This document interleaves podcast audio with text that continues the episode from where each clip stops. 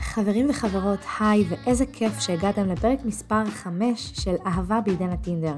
אם זו הפעם הראשונה שאתם כאן, אז נעים מאוד, אני שיר ואני המנחה של הפודקאסט. במשך חמש השנים האחרונות יצאתי באופן יזום ללמעלה מ-140 דייטים עם בחורים שפגשתי בטינדר. החלקתי, התכתבתי, נפגשתי, חוויתי, קראתי, חקרתי, ניתחתי. ועכשיו אני כאן כדי לחלוק איתכם את הכל.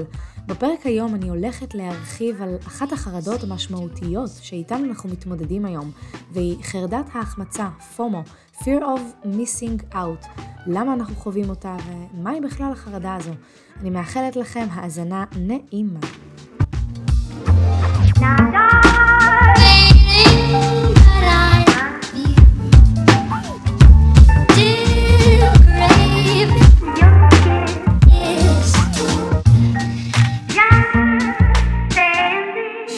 לכם שוב, איזה פרק חשוב אתם הולכים לשמוע עכשיו.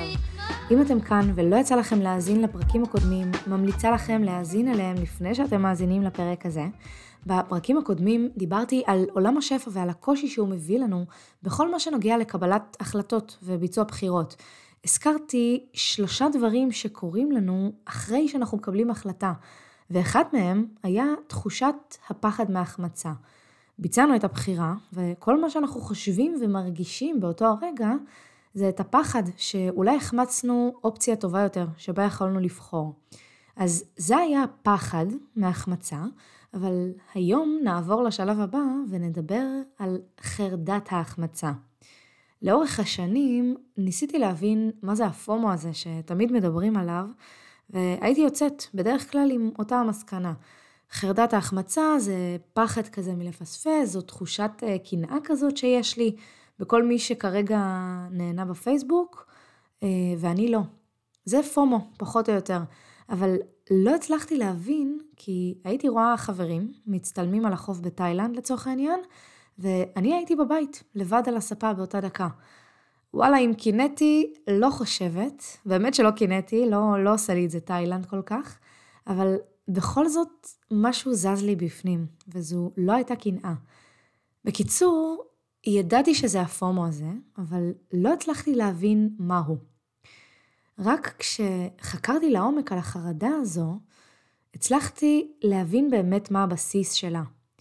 היה נדמה לי שהבסיס הוא שאני כרגע על הספה והם עושים כיף בחוף בתאילנד, ואני מרגישה פספוס על זה שאני לא עושה כיף בתאילנד עכשיו כמוהם.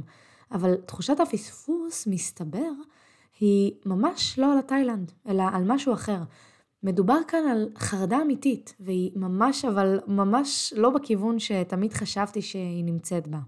אז לפני שאני מתחילה את הפרק על הנושא המטורף הזה, למען הסדר הטוב אני אבהיר רק שאני לא פסיכולוגית או חוקרת מוח.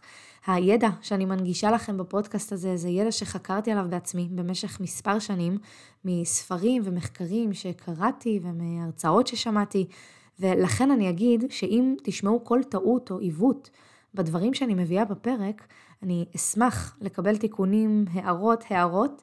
וכמובן אחרי זה גם לחלוק אותן כאן כדי אה, לשתף עם כולם.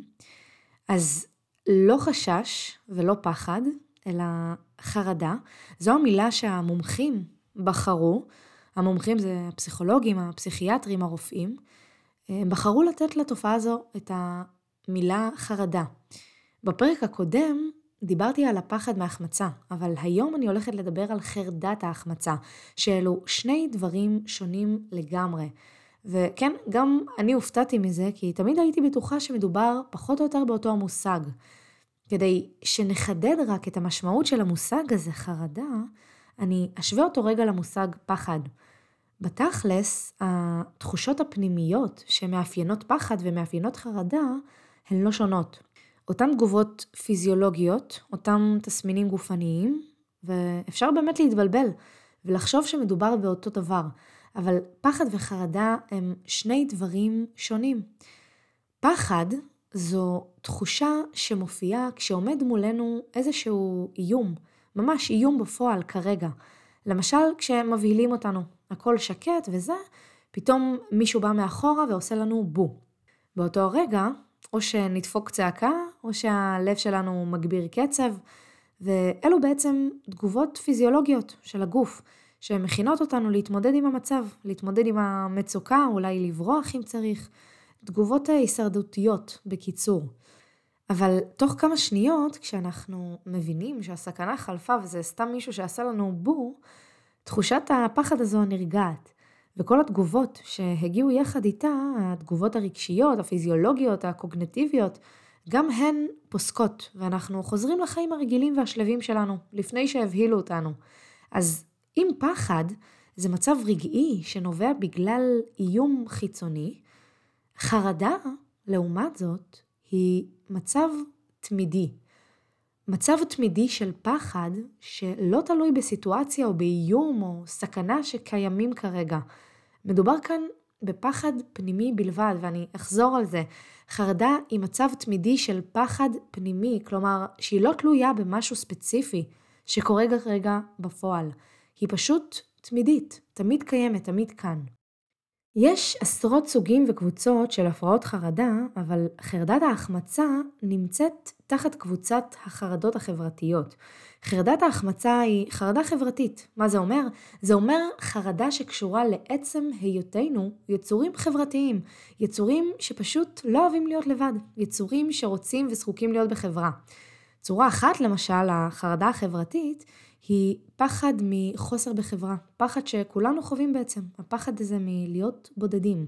צורה נוספת לחרדה חברתית הוא הפחד מלהיכנס לחברה עצמה, כמו הפחד ללכת אה, לבית ספר ביום הראשון בכיתה א', או הפחד אה, ללכת ביום הראשון בעבודה החדשה. וצורה שלישית זו חרדה חברתית של פחד מתחייה על ידי החברה. אבל החרדה החברתית שאנחנו מדברים עליה, חרדת ההחמצה, מתבטאת בדאגה שקשורה להחמצת הזדמנויות ליצירת מגעים חברתיים. כל הבסיס לחרדה הזו הוא די חמוד, אפשר לומר. אנחנו סך הכל רוצים להישאר מחוברים לחברה, להיות בקשר עם כולם, לקחת חלק באירועים חברתיים, פשוט לא רוצים להיות לבד. אבל הבעיה התחילה כשניסו לפתור את העניין הזה כנראה. אנחנו לא רצינו להיות לבד, אז בזכות הטכנולוגיה וכל הגאונים שידעו לעשות בה שימוש, קיבלנו מכשירים, אפליקציות, רשתות, אתרים, ובמילים אחרות, קיבלנו כל כך הרבה דרכים, שבזכותן אנחנו לעולם לא נרגיש יותר לבד. אז איפה הבעיה פה אתם שואלים? החרדה הזו, שהייתה תמיד קיימת עוד מלפני שהעניקו לה את השם פומו, הייתה קיימת פשוט בצורה אחרת. צורה שהבסיס שלה אולי מובן אפילו. רצון אנושי להיות ביחד. לצורך ההבנה, רק נעניק לה כרגע את השם חרדת הרצון להיות ביחד.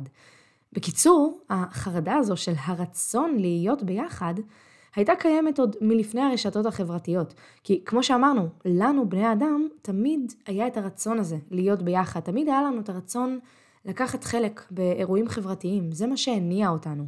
אבל מה שעשו הרשתות החברתיות זה המירו את החרדה הזו של חרדת הרצון להיות ביחד לחרדה אחרת.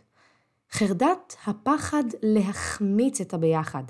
אם פעם מה שהניע אותנו היה הרצון שלנו לקחת חלק באירוע חברתי, היום מה שמניע אותנו זה הפחד מלהחמיץ את האירוע הזה.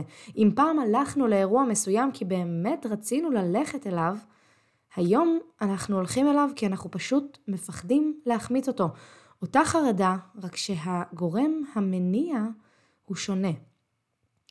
אז אני אעצור לדקה ואסכם את מה שאמרנו עד עכשיו. אמרנו שהפומו הוא לא פחד, אלא חרדה, ושחרדה זו תחושה תמידית של פחד שפשוט קיים.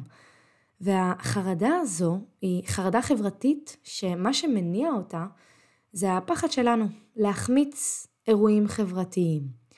אז על איזה אירועים חברתיים אנחנו בדיוק מדברים כאן ואיך כל זה קשור לטינדר ולמציאת זוגיות. מה שאנחנו צריכים להבין זה שהאירועים החברתיים בהגדרתם הם אירועים שבהם אנחנו פוגשים חברה. אירוע חברתי יכול להיות אה, חתונה, יכול להיות שיעור באוניברסיטה, יכול להיות יום שגרתי בעבודה, ישיבת אה, ועד בית, יכול להיות מסיבה, טיול לחו"ל, ארוחה משפחתית, יכול להיות גם דייט.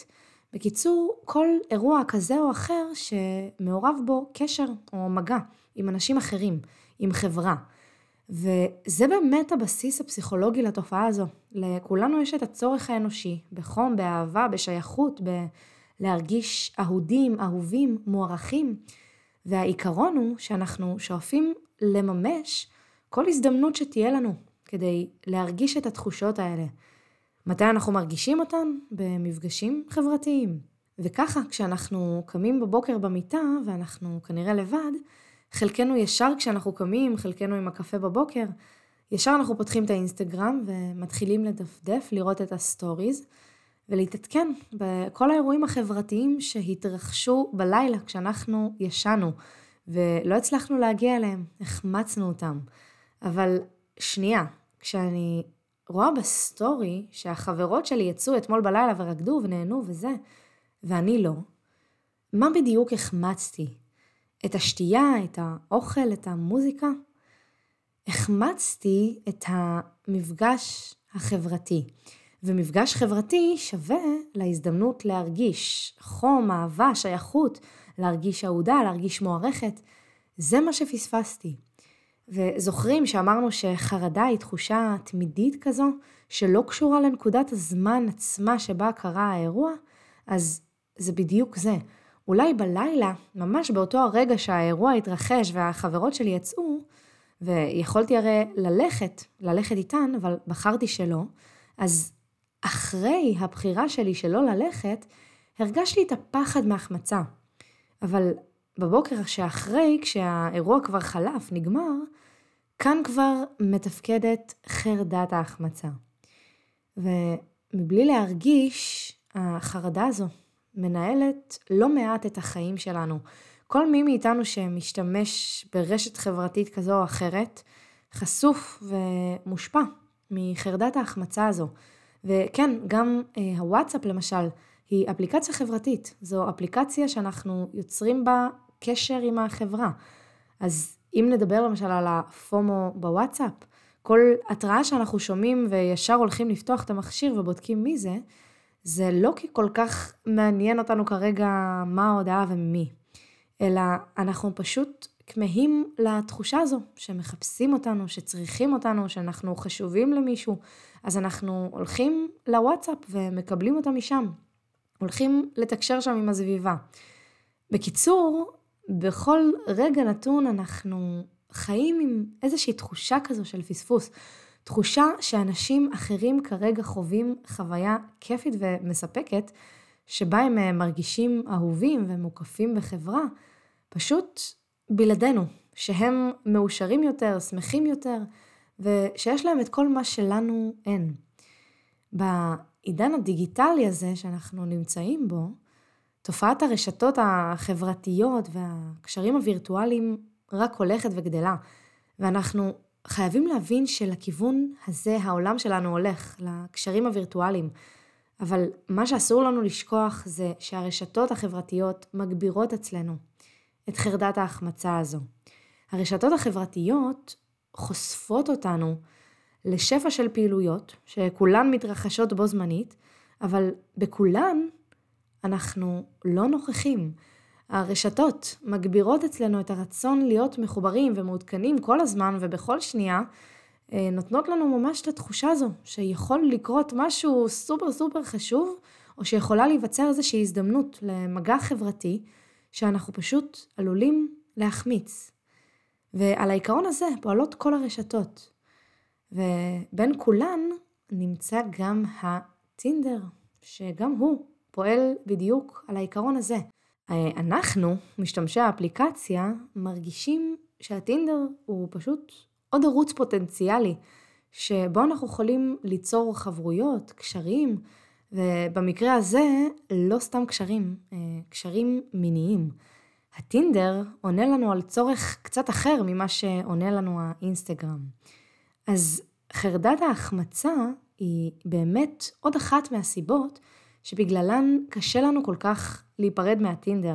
אנחנו פשוט מתים מפחד להחמיץ חיבור כל כך משמעותי. אולי החיבור עם אהבת חיינו נמצא בהחלקה הבאה ימינה.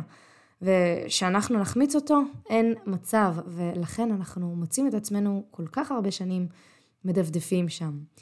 לסיכום, לחרדה הזו יש כמה השלכות מרכזיות ושליליות מאוד מאוד על החיים שלנו. קודם כל, היא פשוט פוגעת בשביעות הרצון הכללית שלנו מהחיים. יכולתי לחיות את החיים שלי בתחושת איזה כיף לי, כמה כיף לי לפעמים סתם להיזרק על הספה לנוח ולא לעשות כלום, איזה כיף זה. אבל אז אני פותחת את הפייסבוק, פותחת את האינסטגרם, ורואה איזה דברים מפעימים אנשים אחרים עשו, ואיפה הם היו, וכמה מאושרים הם, וישר נכנסת לאיזושהי באסה. למה החיים שלי לא כאלה? הדבר השני הוא חוסר היכולת שלנו להתנתק מהרשתות ומהפלאפונים. ההישאבות לרשתות בלי להבחין שאנחנו כבר למעלה מחצי שעה, שעה מדפדפים ורואים מה אנשים אחרים עושים, או קוראים שיחות בוואטסאפ ומדברים בוואטסאפ במשך שעות, זה ממש ממש ההשפעה של החרדה הזו. החרדה להחמיץ, החרדה להתנתק מהחברה. ההשפעה השלישית של החרדה הזו היא על הערך העצמי שלנו ועל מצבי הרוח שלנו. אנשים שהחרדה באה לידי ביטוי ברמה גבוהה יותר בחיים שלהם, סובלים מערך עצמי נמוך, מתחושות ריקנות, תחושות של בדידות, וזה קורה בעיקר מההשוואה הבלתי פוסקת של החיים שלהם לחיים של האחרים שהם רואים באפליקציות וברשתות. אז עוד פרק הגיע לסיומו. עד עכשיו, בסדרת הפרקים האחרונים, הצגתי את הבעיות, את הקשיים, את הפחדים, את החרדות, את חוסר היכולת לקבל בחירות, אבל לא הצגתי את הפתרונות. אז אני רוצה שתדעו שלכולם כן יש פתרונות, או לפחות דרכים כדי להקל את האתגר שבהם. ובהמשך הפודקאסט אני אציג את כל מה שאנחנו יכולים לעשות כדי להתמודד עם האתגרים האלו. אז אני הייתי שיר, היה לי תענוג להקליט את הפרק הזה. אם אהבתם ובא לכם לעזור לי ולפודקאסט הזה לגדול, ספרו עליו לחבר, שתפו אותי בסטורי, חפשו אותי באינסטגרם. אני יותר מאשמח לשמוע את התגובות שלכם. מקווה שנהניתם מהפרק הזה, ויותר מזה, מקווה שתהיו כאן גם בפרק הבא. יאללה, ביי.